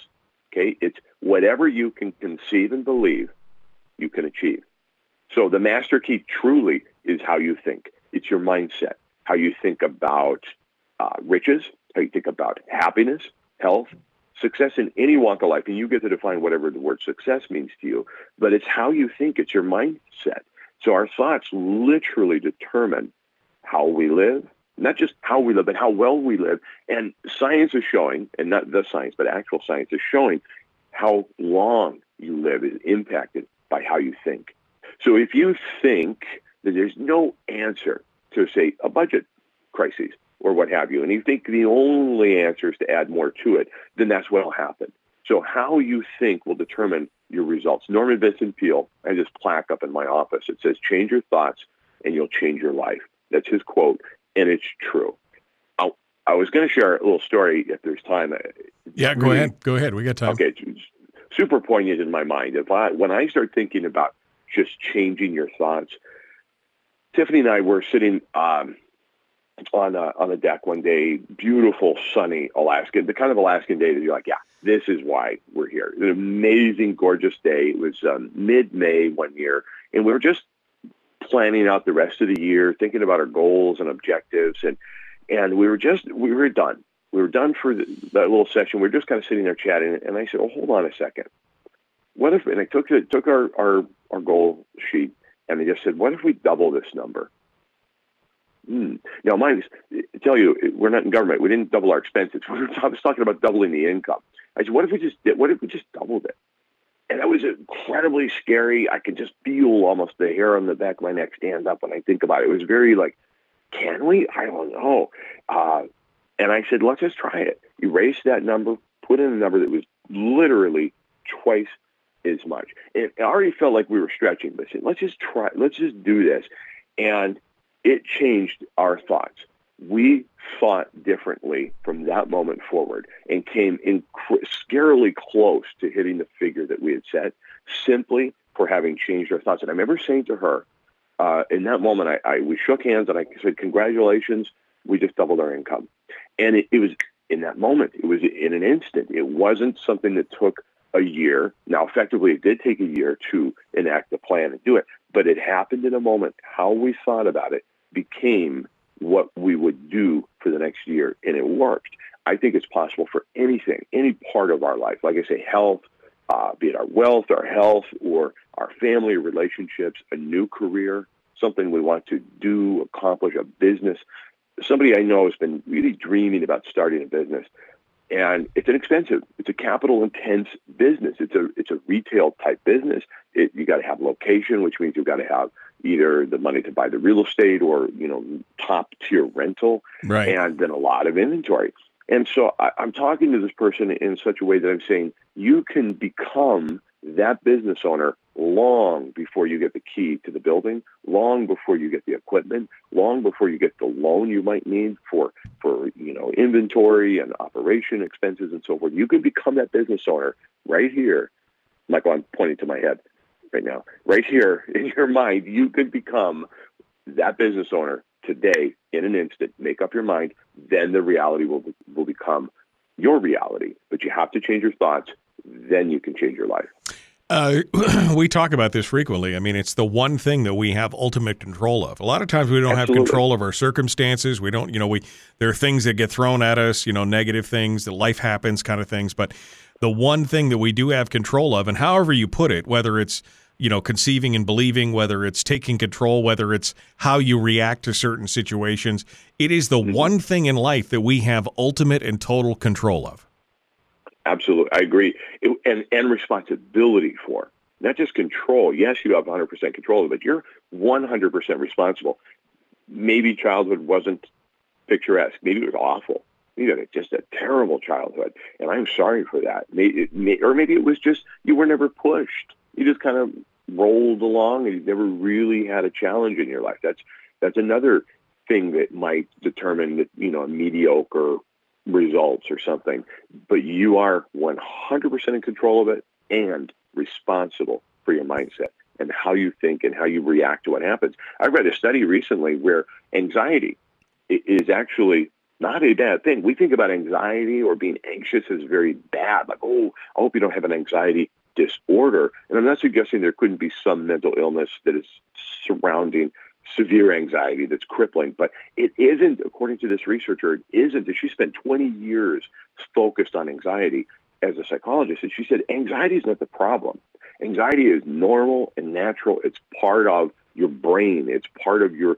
We're hardwired to feel anxiety. The problem isn't that. The problem is our reaction to anxiety. And if we can learn to control how we react in the moment of feeling anxious, the moment of being confronted with anxiety, we can change the outcome. And if we numb it drastically with some sort of self-medication or prescribed medication, we numb anxiety, we're actually missing out on some of the natural um, the, the natural instincts we have, the natural response, the ability to respond, response able, it can numb and dull the senses such that you don't achieve, you don't accomplish, and you don't have the deeper relationships and understanding. So it's in that gap, that Viktor Frankl calls it the gap between stimulus and response. In that gap, in that moment, in that instant, is the control you've got over the rest of your life. He talks about in his book, Man's Search for Meaning, about um, seeing a picture. Somebody showed him a picture of these prisoners in a in a uh, concentration camp where he himself had been, Right. and they the waif-looking, thin, skeletal people on this bunk, just laying there with this distant stare in their eyes. And this person said, "Isn't this horrible?" And he said, "Wow, I see this picture completely different." He said, "I see the relief." In them. I see the moment where they had to do nothing and they were actually relieved to be in that sick bay so as not have to go out and face the harsh work in the winter that they otherwise would have had to been. He said the control that they had in those concent- concentration camps was literally only over their minds and their thoughts. And that's the last thing that they had control over. Everything else was gone. What an interesting perspective. Your Yeah. thoughts literally will determine your life. Well, and it's something we should all take to heart and remember. Um, again, what the mind of man can conceive and believe, he can achieve, but it takes both the conception of it and the belief in it that that's where you're going. And it is the one thing that you have control over. One thing only that you have control over. Uh, and cr- gratitude. You could really form it. I don't mean to. I know you want to. You're trying to get rid of me, Michael. I feel it. But gratitude, I think, is the ultimate on ramp to that highway of changing your thoughts. Is using gratitude, being grateful for this moment, what you've got, and being grateful for what you know is coming, because you can change your thoughts. Chris Story, the man from Homer, uh, author of the book The Backyard Millionaire, available on Amazon and Audible, also the Making of Man series, and uh, so much more. Uh, thank you, my friend, for coming on board and joining us. We appreciate you uh, sounding off with us. My pleasure. Thank you, Michael. It's always good to speak with you, and we uh, appreciate it. Uh, thank you for uh, for for uh, coming on board. All right, we are um, we're going to hit the break, and we will continue.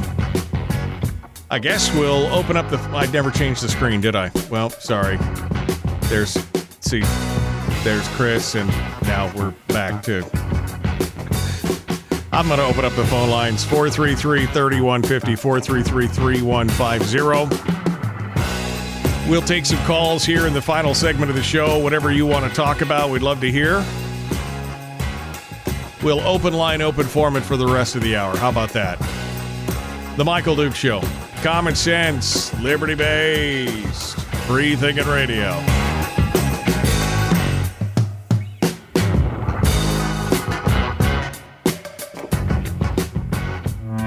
Broadcasting live through a series of tubes. allowing all of these uh, entities to provide streaming stuff going on on the, on the, the internet. Well, it's kind of hard to explain. Sorry.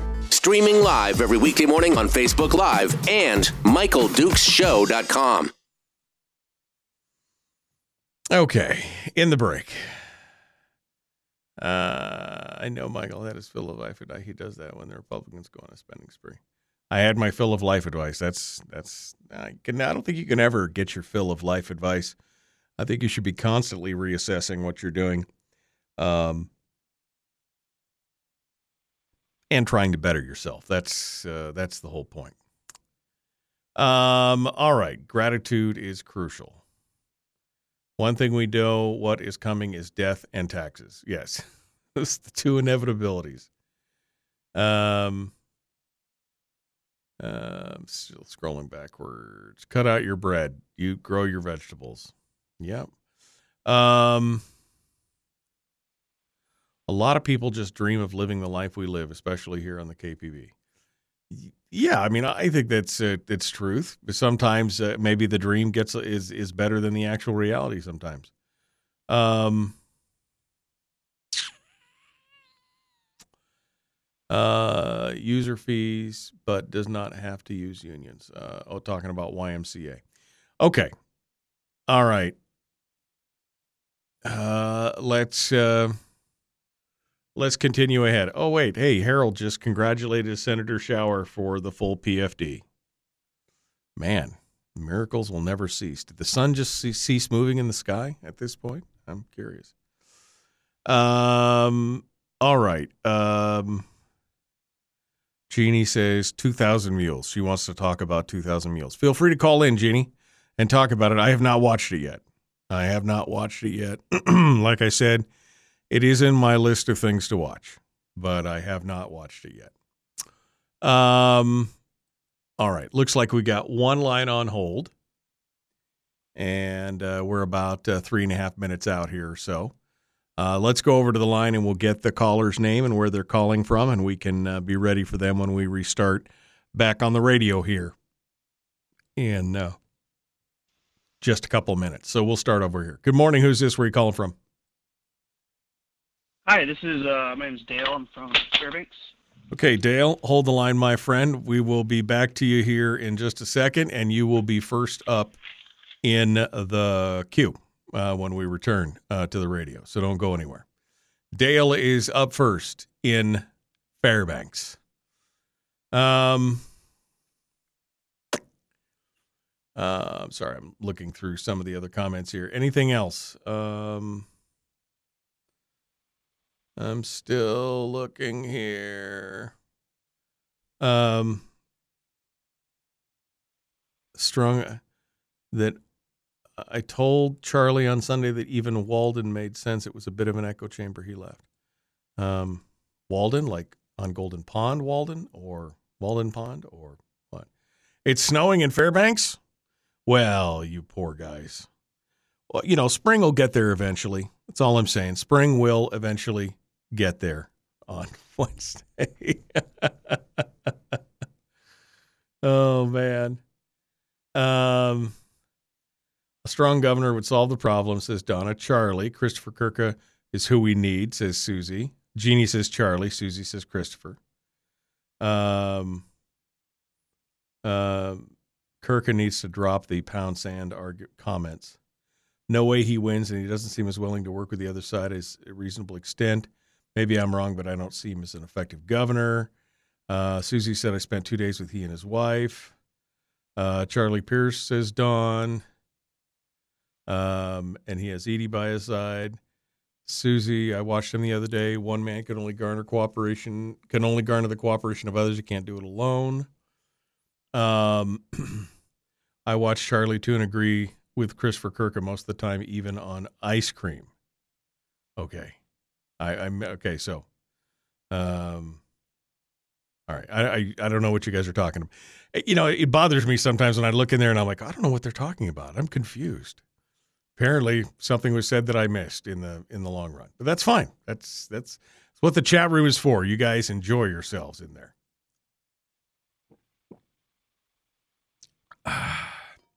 All right. Ketchikan did a bond on AstroTurf for the ball fields. Why can't Anchorage do a bond on the diving board? If something doesn't benefit all Alaskans, it shouldn't be in the budget. I would agree. I mean, my biggest thing is the whole uh, is the whole uh, school bond reimbursement thing. That should not be in the supplemental. I mean, these people knew what they were getting into, and if they didn't, they'll they'll soon learn. That's uh, that's that's the bottom line. Um, uh, I'm still scrolling back here down to the bottom. Sunny but windy here in Kenai. Y'all just keep the snow up there to yourselves. It's not snowing. It's not snowing here.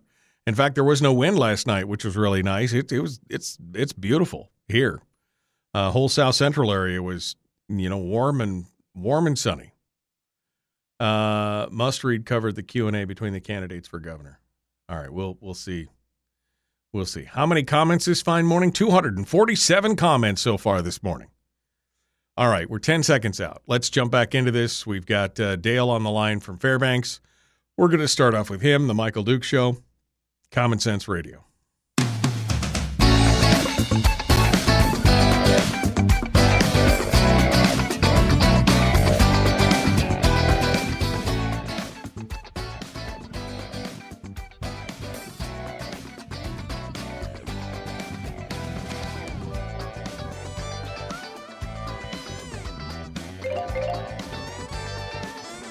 Well, the ding ding means we're time. It's here. We're back. You ready to go? Let's jump into this. Uh, we're doing open line, open forum for the final segment of the show this morning. Whatever you guys want to uh, talk about, we're going to uh, we're going to ride with that this morning, and we're going to start off with your comments and your calls, and see what you have to say. Uh, we got one line on hold here on the Pivotel call in line at 433 3150, 433 3150. Let's go over here and talk to Dale in Fairbanks, who's up first. Good morning, Dale. What's on your mind? Good morning, Michael. Uh, thanks for taking my call. Um, my mind. So uh, I just want to kind of let people know that uh, on the 12th there is a State of Department of Labor Workforce Development um, meeting uh, that people can call in and talk to um, from the Workers' Compensation Board. And I am calling about this because, well, I'm an I'm an injured worker. For one, I've been out of work since November, um, and facing the possibility of having to get um, like uh, re-education training, re-employment training. Right, right. Uh, if I can't go back to my job, right? So I uh, was looking at the statutes for that and, and, and what's available for me if, if I have to go that way. And I found out, well, so what happens is if you can't go back to work, they can pay $13,300 towards re-employment, right? And I was like, oh, that number seems a little low. So I, I went in the statutes and I read that. I'm like, well, let me go back five years and see how much it was back then. Well, it was the same amount five years ago.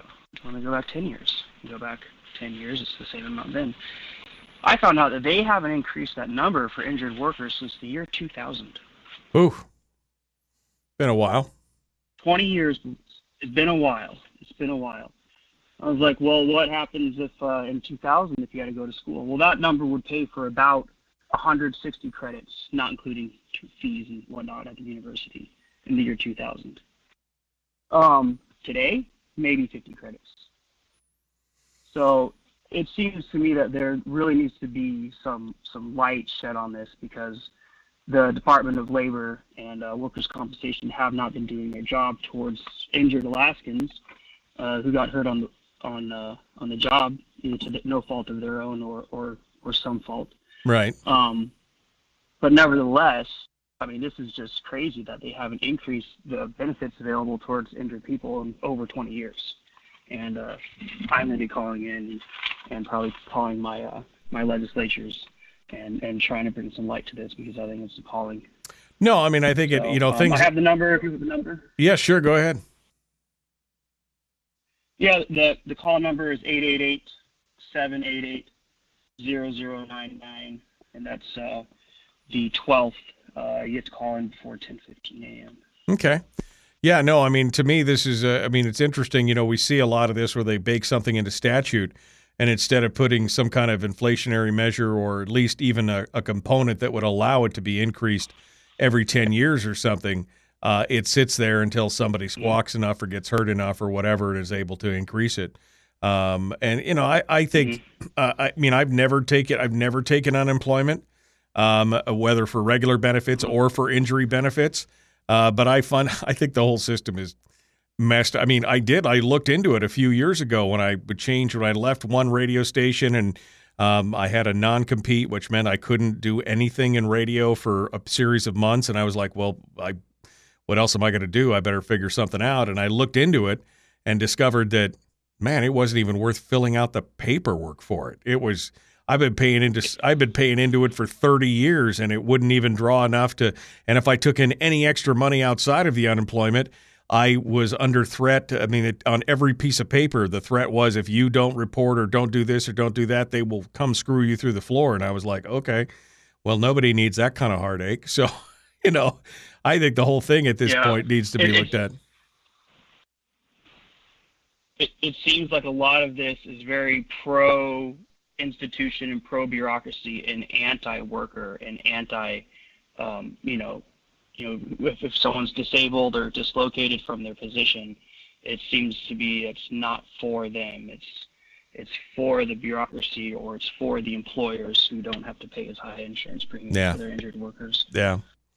Well, Dale, I appreciate the insight and uh, and good luck, and let us know how that works out. Okay.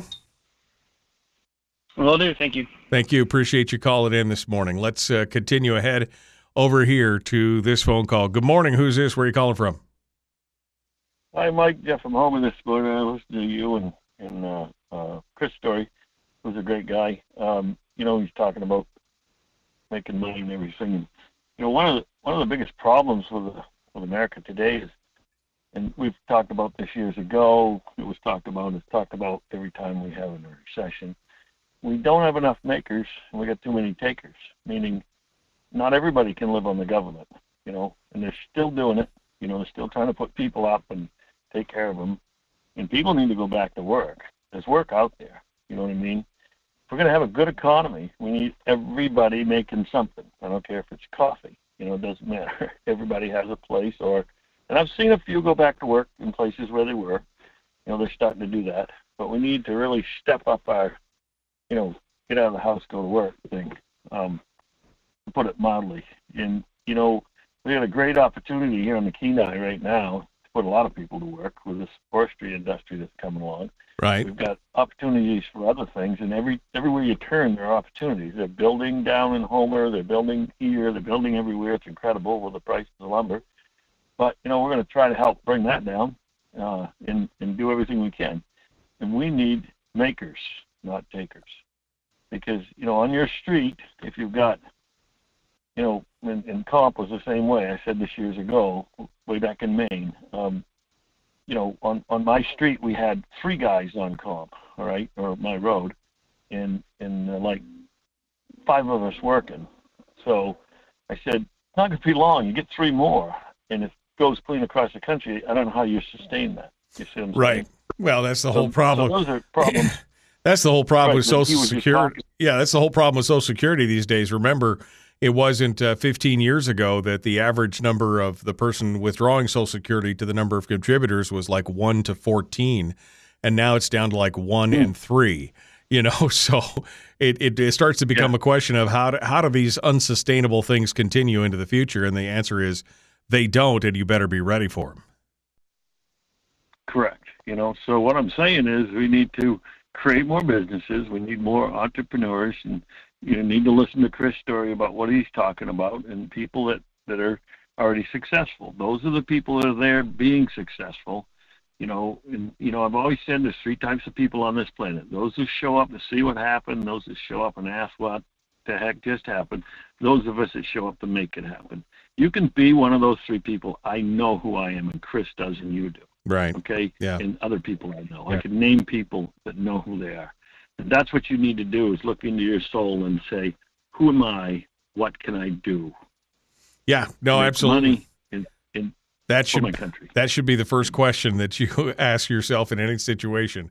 What can I do to make that? What can I do to what can I do to make this work? What can I do to fix this? What can I do to help this and make this better?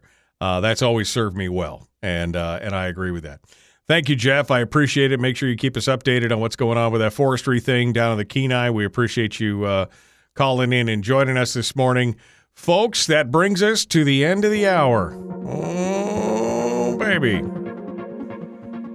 So tomorrow, Mike Shower will be joining us for the. I guess it would be. Is it the final? It might be the final shower hour of power for this session. I don't know what time they quit on the following Wednesday.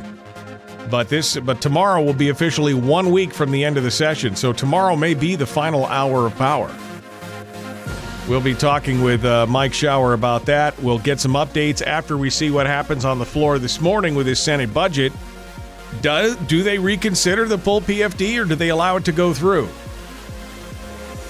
And does the House demand reconciliation or do they just accept it? Hmm, big question. Big question. All right, we'll see what happens tomorrow. The Michael Duke Show. Common sense, liberty based, free thinking radio. We'll see you then.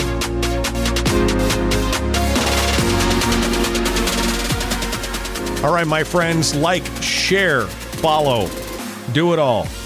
Do it now. Obey. Just kidding. No, really, obey. All right, like, share, follow the show page. If you're on YouTube, hit subscribe, ring the bell. Thank you guys for being part of the show. We appreciate it. It's a good show, fast show, as always. Fastest two hours in radio. We will see you tomorrow.